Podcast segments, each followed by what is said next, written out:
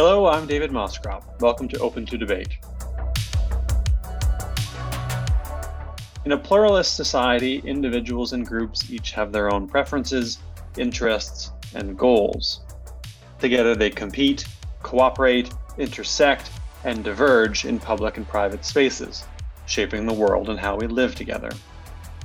Like it or not, industry plays a central role in that process and often enters or is drawn into the politics of the day.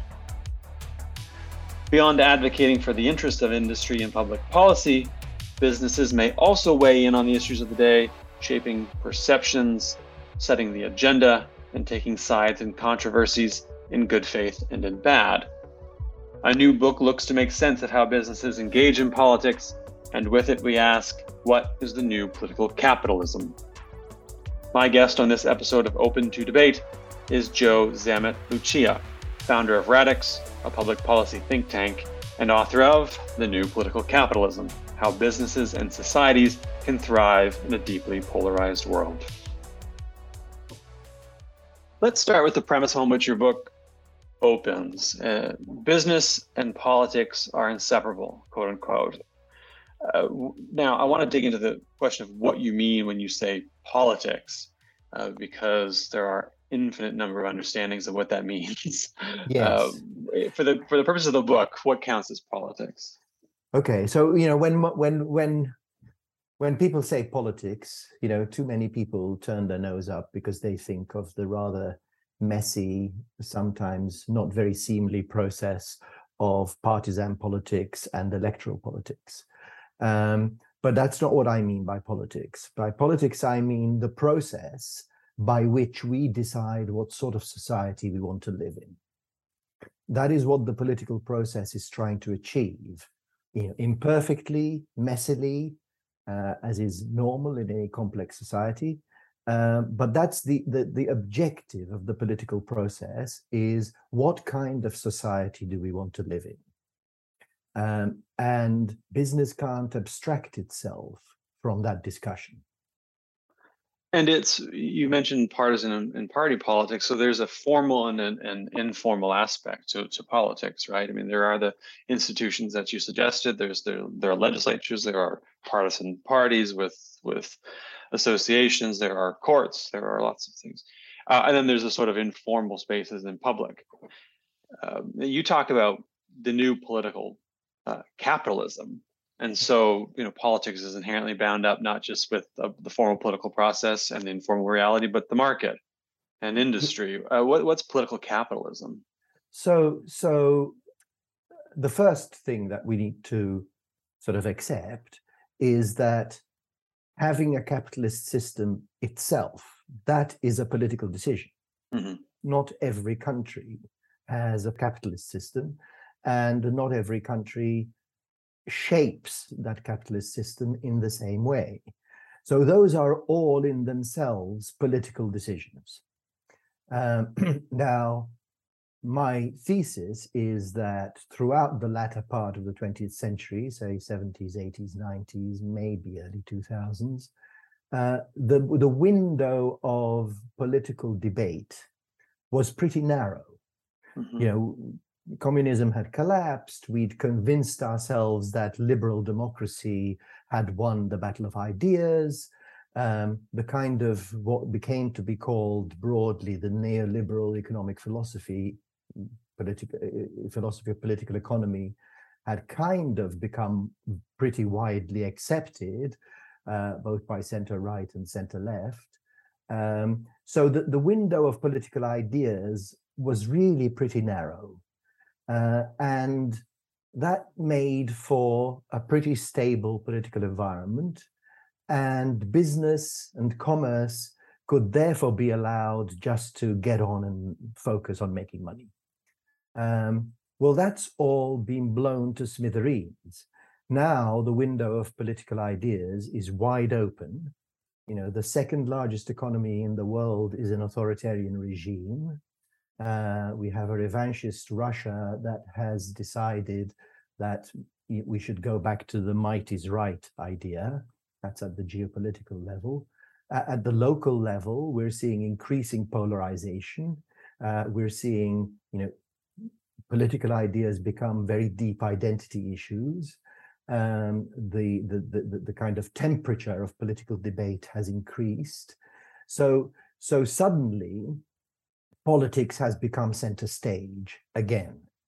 And what that means is that commerce and business has to operate in a fundamentally different political context, mm-hmm. uh, which means that political issues drive more and more the actions of business. Whereas in the past, you know, they were just allowed to get on with it because there wasn't much political debate. Now there is, and business is embroiled in that and cannot abstract itself from it. So, what I mean by political capitalism is a capitalist system where political ideas and the battle of political ideas actually drives the structure of that capitalist system and increasingly drives uh, decisions that were previously taken on purely commercial grounds. And so, you know, business has always been political in the sense that there's always been industry interests and and class interests, and those folks either directly or through associations or through connections with politicians and so on lobby for for public policy. And so there's there's always been a political aspect to it insofar as as industry seeks to shape the environment in ways that are favorable to it. But what I'm hearing you speak about is something bigger, a little more more meta, in a sense, a struggle for the fundamental rules of the game across the world. That that strikes me as as up for debate in a way that they weren't perhaps you know in the in the mid 1990s. Is is that the sense I'm getting? Yes, that that's absolutely right, and there's more to it than that. I think. Um, uh, two two aspects. One is that you rightly say about business lobbying and influencing, um, and there are two aspects to that.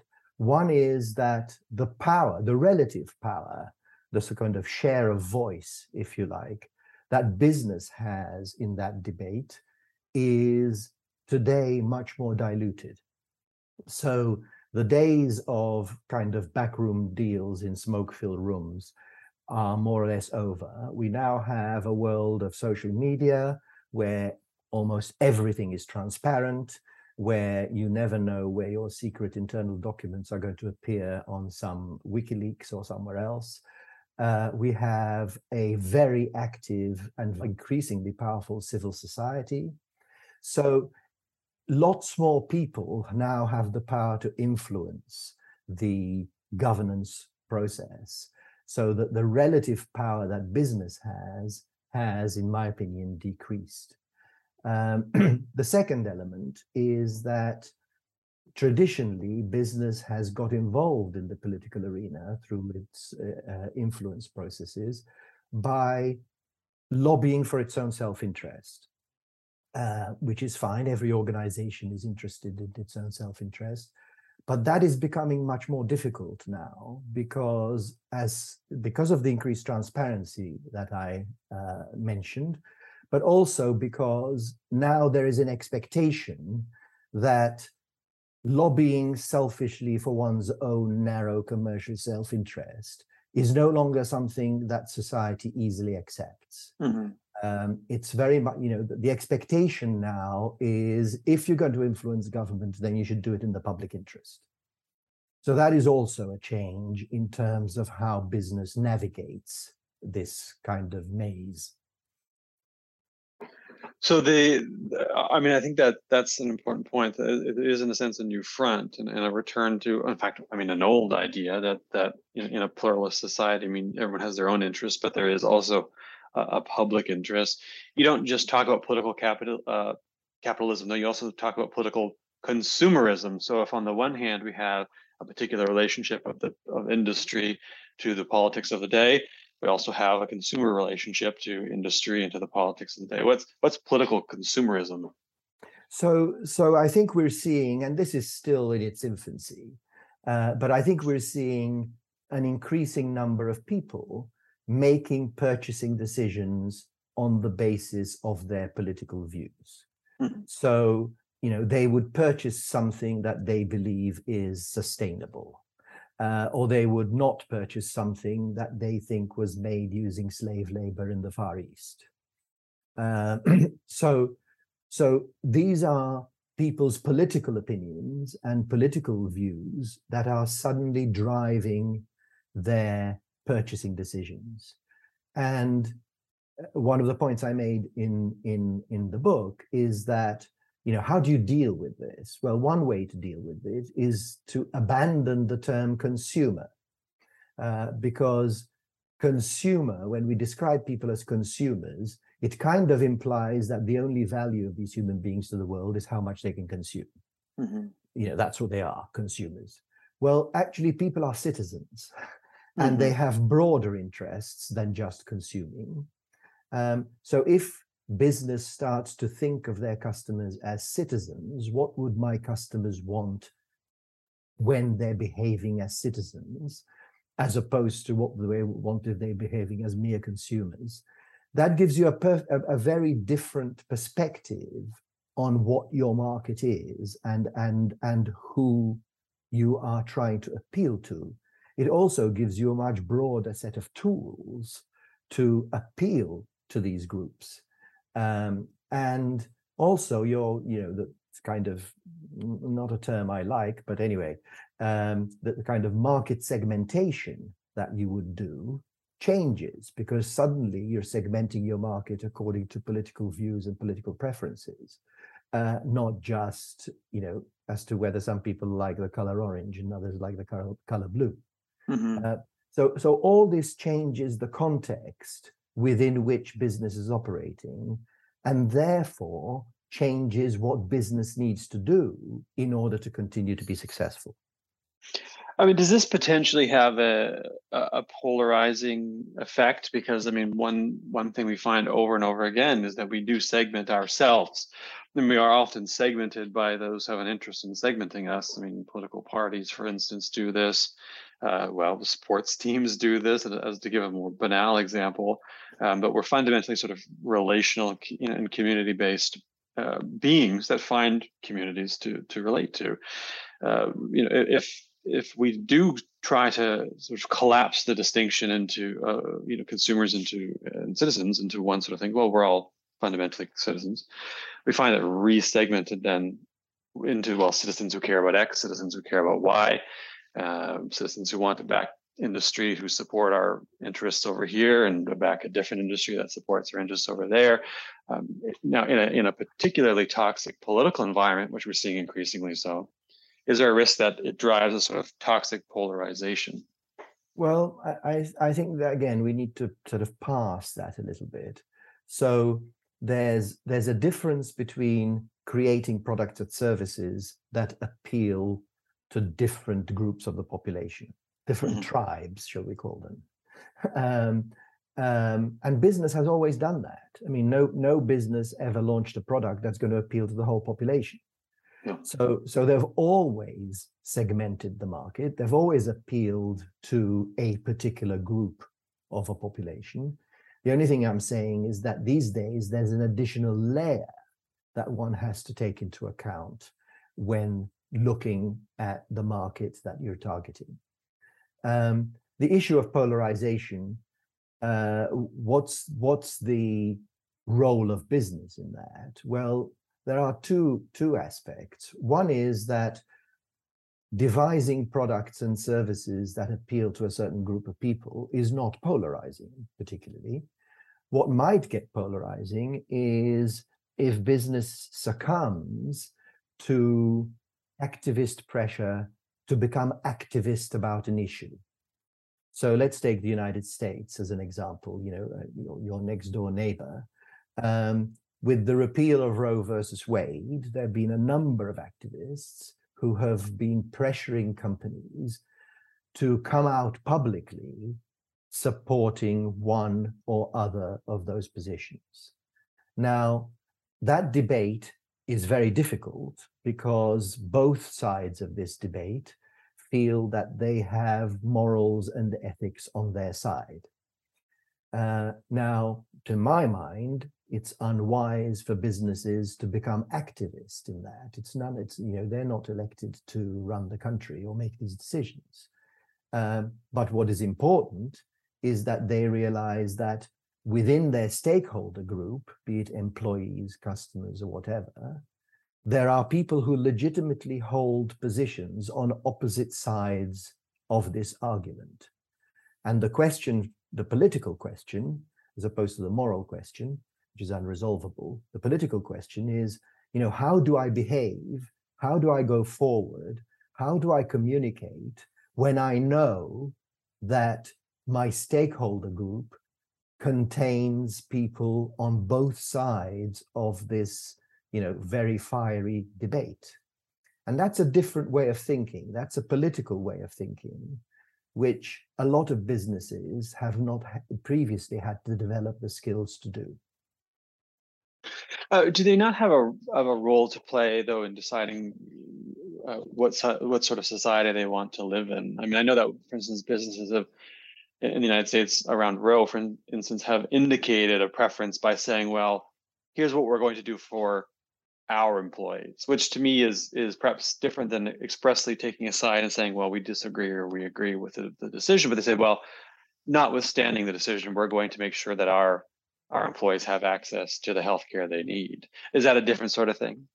That, that to me is a different sort of thing. You know, I think that you you we, you know businesses are operating within this political framework, and they have to make decisions. They can't avoid making decisions on how they're going to run their organization given this political framework. So it's perfectly reasonable for them to make have to make decisions about what kind of healthcare plans they're going to offer mm-hmm. and whether it include this, that, and the other. That is an operational decision that uh, they have to make. Uh, it's not going to please everybody, that's a given. Um, but they have to navigate that and they have to couch it and present it in a way that is politically sensitive to all sides of the argument. That's one element. But the second element is if businesses decide to go further and to become activist, uh, which is quite different, which is to say, I am pro or against termination of pregnancy, and I'm going to take a stand on that. I'm going to make uh, political contributions on the basis of that. I'm going to shout from the rooftops that I stand for this and the other. Now, individual businesses may choose to do that, but all I'm saying is that's a very different and much bigger step for an organization to take. Right. Would you say there are um, hard lines though, where you would expect that that businesses would would say, okay, well, on this issue, on this question, it is a moral imperative, and indeed perhaps even a business imperative as well, to take a public stand because it is so fundamental to the nature of how we live together and the values that we hold in say a liberal liberal democratic society that we have no choice. And i'm thinking for instance of say extremist ideologies and the role that they're increasingly play um, in political society the rise of or the re-rise of fascists nazis and so on and so forth. I mean um, you know, can a business for instance both morally and operationally afford to stand by when you, for instance, see a far right prime minister or president emerge. Yes. So so these are very difficult decisions. Um, and traditionally, business has wanted to keep, keep out of all of this stuff mm-hmm. because it's a no-win situation. Uh, increasingly, it's becoming more difficult to abstain, and you're under pressure from all sorts of sides. But again, it depends on how you do it. So, two things. One is beware of excessive moralizing. Because when a business goes out and says, These are my values, you know, that's a good thing from, from one side, maybe. Um, but from the other side, it's an open invitation to every activist in the world to troll to through what you're doing in your organization to show that you're not living by your values. And none of us is perfect enough that we can stand up to that sort of scrutiny. So, so these things have to be handled with care. There is a different model, which is to make certain political positions actually part of your brand equity. Mm-hmm. So take an organization like Patagonia, that was set up on the basis of environmental activism. That's why the that's why the organization exists. It's part of its brand. It's right in its DNA, and everything it does is shaped by that. As a result of which, its customer base is by and large, not exclusively, but by and large, people who are interested in that, who support uh, environmental activism, who support, who see the environment as something important. So they've created, if you like, a political brand, a brand that has a very strong position in one particular uh, political uh, issue. Now, th- that might mean that people who don't care a damn about the environment will never buy a Patagonia jacket. That's mm-hmm. fine. But I don't think that by doing so, they are increasing polarization. Right. What they're doing is they're saying, this is this is one of the layers of my brand meaning um, and, and, yeah. and, that that can work if it's well integrated like patagonia's is into what your brand stands for and what your company stands for but to have a company that doesn't have that sort of thing suddenly decide to wade into this political issue or that political issue which has nothing to do with its brand equity or brand identity, then that's dangerous ground to be treading on. Uh, how much of this is ultimately about competence? I mean, because when you were giving your answer, I was sort of thinking to myself that, and you opened the book with sort of this suggestion. Um, you know, sometimes businesses just simply don't know what they're doing in that space. I mean, they might have values, they might have preferences, um, but they just simply don't know how to navigate it. I mean, you one of the yes. quotations with which you open a chapter is sort of basically like uh, is a CEO saying, "Well, we don't know how how political thinking works," right? no. uh, which which I, I, mean, in a sense, makes good sense. I mean, everyone has their core competencies, but you you you watch brands weigh into political issues. Perhaps, by the way, incidentally, um, cynically, right? There's also that element too. Um, and you sort of say, well, just even from a from a common sense perspective, it looks like they have no, simply no idea what they're doing. And, and, and sometimes yes. it, that strikes me as well. That's probably because they don't. Right, and and and that's and I, I you know I, I agree with you, and I, I think that's not surprising, because you know the generation of political leaders that we have today um, have never needed to. This has not been an issue.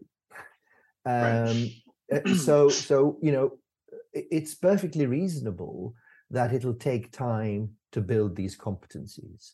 Um, uh, you know, when I work with companies, that's what I do. I I help them understand political thinking and work out, you know, how do they set up governance processes that allows them to build these skills. Um, it's not easy because if you've been brought up, you know, if you've got your Harvard MBA and you've been brought up in, you know, to understand, you know, balance sheets and profit and loss accounts and, and all these things, you're very competent in that arena. Um, but you've never had to deal with these, you know, rather soft, chaotic, you know, in, through some lenses, irrational behaviors um, that you find irritating. Mm-hmm. So, so companies have to build these competencies, and it's a journey. It's not going to happen overnight. um, and those companies that build them better and more quickly will move ahead of the rest, and that's the nature of competition. I mean, is it ultimately I, I don't want to separate it into two neat groups, but there are cynical and less cynical endeavors. I mean, Patagonia's endeavor is plainly not cynical, and their and their business decisions uh, have been consistent with their values as stated by day one from day one. And so that's a great example because it's plainly not cynical. At other times, you see interventions that are sort of Johnny come lately and, and light, and, and they don't see substantive, and those do look cynical. I mean, does it it, now make it presumably it makes a moral difference. Does it make an operational difference whether or not these are cynical mm-hmm. interventions? Yes, but I, I never like to ascribe motivation. I only like to look at what people are doing. Right. Um, right. It's but, the civilizing force of hypocrisy, right? Yeah. Right. Um, but but but you know the reality is that when you do things and say things without any basis you're found out right you know i yeah. mean you know people are not fools so you might get away with it for a month you might get away with it for a year but at the end of the day you're found out mm-hmm. um, so, okay, you know, a deliberately cynical marketing campaign that dives that that that sort of re- decides to ride a particular horse because it's fashionable today, you know, might be fine for the for the marketing manager who's evaluated on next quarter's earnings, um, or next quarter's sales, but it's not fine for the CEO who has to steward this company over the next five or ten years. Right. Um, so, you know, yes, people will do greenwashing. I mean, you know, 71% of executives interviewed said that they that their company indulges in greenwashing. Uh, everybody knows it. Um, but that that's not a lasting strategy. Uh, that might be something that that you know you slip into or that is your your response to an increasingly complex rapidly moving world and you don't know what else to do.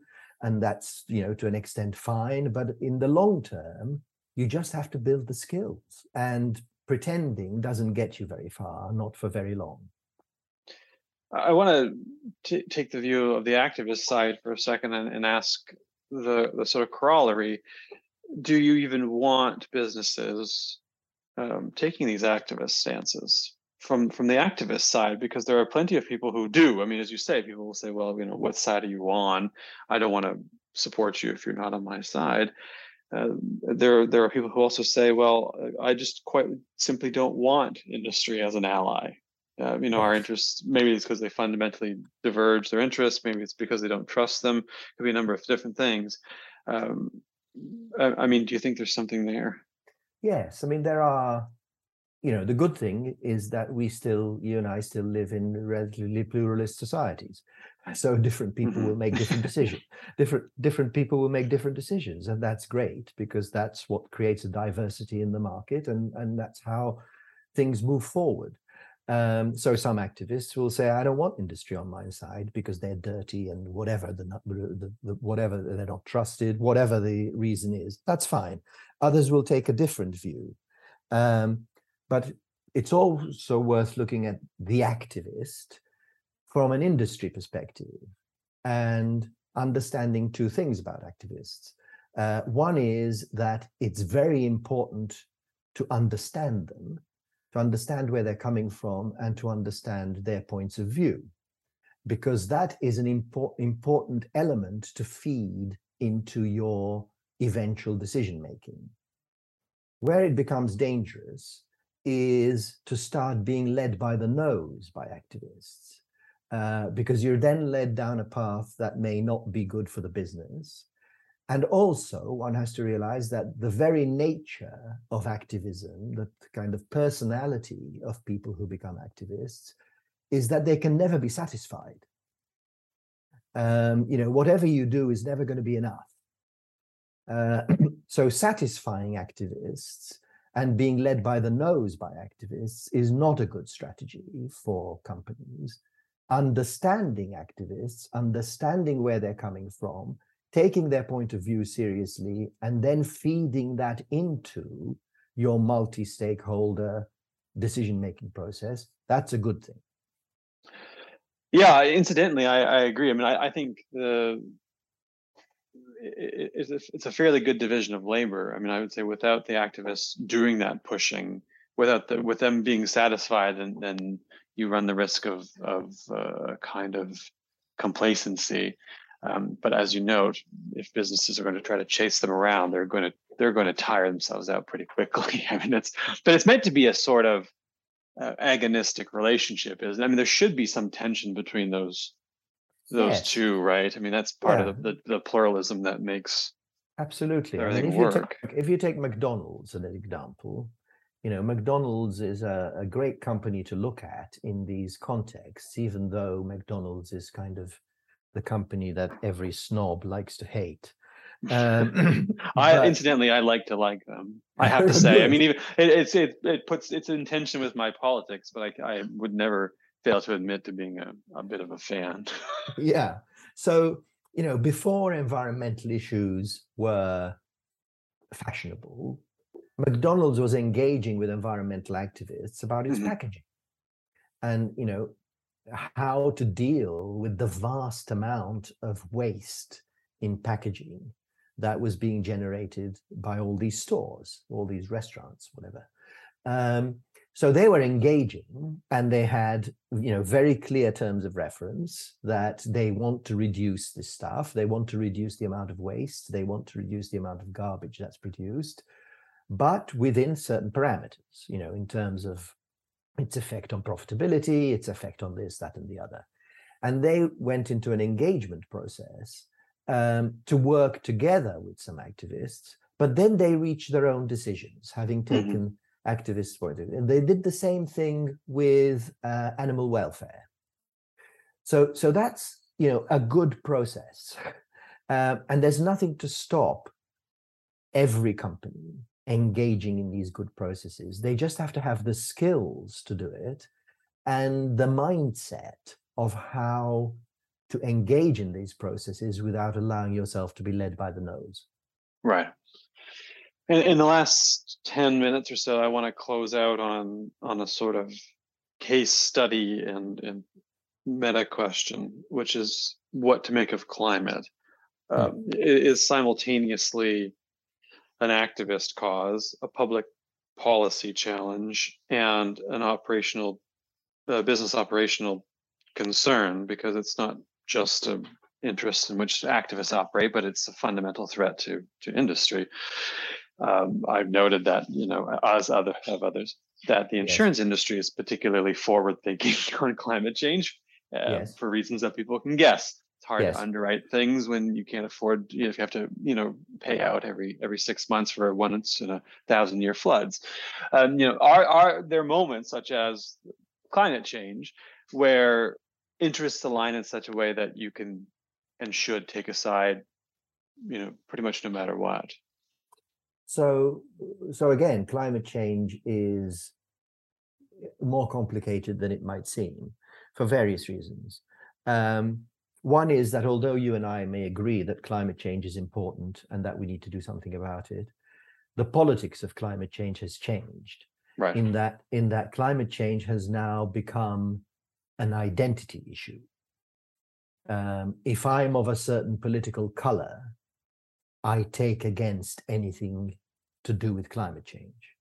Um, it's it's in, in kind of political science terms, it's being converted from a valence issue where everybody agrees that we have to do something about it, although we might disagree on what to do, to a positional issue where you know if i'm of a certain identity then i take against climate change Right. So the politics of climate change has changed and it's become very difficult. Um, the other issue is that there are different sorts of businesses. So you mentioned the insurance industry, and quite rightly, they take a long term view. They have evaluated their risks and they have taken certain decisions, at least some of them have. But there are other businesses out there whose business model is to make money in the very short term. Right. So, you know, if you've invested in fossil fuel companies over these last couple of years, you've made a ton of money. Um, so, so it depends on your business model and what you're trying to do. You know, leaving the moral question aside, um, it's it's it's you know different different companies have different business models and they're trying to achieve different things. So I, I don't think there is unity uh, where everybody agrees on everything around climate change. Mm-hmm. Um, I think I think there's now, if you like, to some extent, more polarization, and uh, than than maybe there was. And uh, on the other side, because people are taking action on climate change, that has opened up commercial opportunities for people who want to make money in another way, like by supporting fossil fuel projects. Right. Uh, so, so you know, it's a very, it's it's a very again very pluralistic, very you know, lots of different organizations, individuals, uh, institutions with different interests over different time periods. I, I, I know I said we are going to close on climate change, but I've got one more question because I just realized I haven't we haven't really substantively gotten into so- social media, and I, we simply have to. yeah, uh, I mean because it is it is absolutely just a giant trap waiting for for companies to walk into it right i mean it it, it really is one of the you know it is live by the sword die by the sword because you have seen some remarkably successful uh, campaigns and some some let's say less successful campaigns. I don't know incidentally if they actually translate into increased sales or better bottom line goodwill on the on the balance sheet or not. But um, what do you make of the of the this? Or as foucault would say it's not good or bad it's potentially dangerous. I mean what, what do you make of social media and, and how it relates to to this? So so you know like everything you know like like nuclear technology um oh, yeah. social media social media has its positives and its negatives. Um you know it's got positives because it's given lots of people a voice that previously they didn't have a voice. Um so it's contributed to if you like, again, more pluralistic sharing of views, uh, and and that that must be a good thing. Um, now we all know the issues of you know you get locked in your own social media bubble. You only listen to things that you agree with, and and th- those are algorithmic issues that need to be resolved. Um, but I think the one thing I would say about social media companies is that, and I say this in the book in with regards to Facebook, or it's now called Meta since I published the book, um, that you know those companies are now political corporations. They're not technology companies because you and I don't give a damn about what technology they're using. Mm-hmm. Um, you know, I, you know, I don't care what what what kind of computers they use or what kind of coding they do. What you and I care about is what is their political impact. Um, you know, through their algorithms and through how they make choices, they can influence, and they do, influence our political choices and our political landscapes. So these companies are purely political institutions, um, and we have to look at them like that. Uh, so, you know, how we regulate them, how we decide eventually what sort of role we want them to play in our lives, and how much rope we give them and how much we take away. All these things are very important political decisions. So these organizations are political corporations. They're not technology companies because the technology doesn't matter whether it's this or that. What matters is what political impact are they having in the world? Uh, so we should look at them in that way. Uh, and of course, everybody, just like they do for media, I'm sure you write for the Washington Post. I'm sure you've come across, you've you've been um, embroiled in this. Everybody is going to say, each side of the political argument is going to say they're biased against me. Mm-hmm. um, um, but and to some extent, if all the sides are complaining about that, you're probably doing the right job. Um, but but you know it, it, so so it's their political impact that matters uh, not their technology or anything else and it's a new thing uh, it's got its upsides it's got its downsides and we still have to learn as a society how to deal with it from a from a from a company point of view you know i remember chatting to marketing executives in the past who came who uh, came out with, oh well, this is just a new communication channel, and mm-hmm. we need mm-hmm. to learn how to use it. Well, it isn't just a new communication channel. Uh, this is a revolution that has a huge impact on the whole socio-political environment that we live in, uh, and has a huge impact, therefore, on the role of corporations in that. This is a this is a revolution as big as the invention of the printing press, mm-hmm. which essentially changed the world.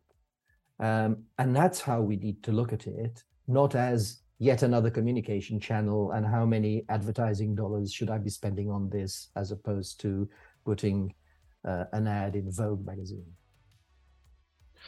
Well, I can't, I can't think of a of a better point at which to close than than Vogue magazine. I, and well, no, the social media point is a great uh, is a great one on which to close because I, I think the processing of social media um, is is a world historical event. I mean, we wake up. We're recording here on on Monday, October third, and I wake up to the Russian embassy uh, tweeting photos of of uh, nuclear weapons being used. Um, who would have thought 20 years ago that I'd be watching um, a nuclear war standoff on Twitter? Yeah. Exactly. I, um, I mean, before it was CNN. During the Iraq War, it was CNN. Now it's Twitter. Now it's Twitter. Uh, God help us. I, yes. well, that brings us to time. My first thanks is to you for joining me. This was a great conversation. I enjoyed it very much. Thanks very much for asking me. It's been a pleasure. And as always, my thanks to Carolyn Smith, Ross Clark, and Aisha Jarrah, who make the show not just possible, but far better than it would be without them. And to everyone listening, thanks for joining us, and we'll see you back here in two weeks.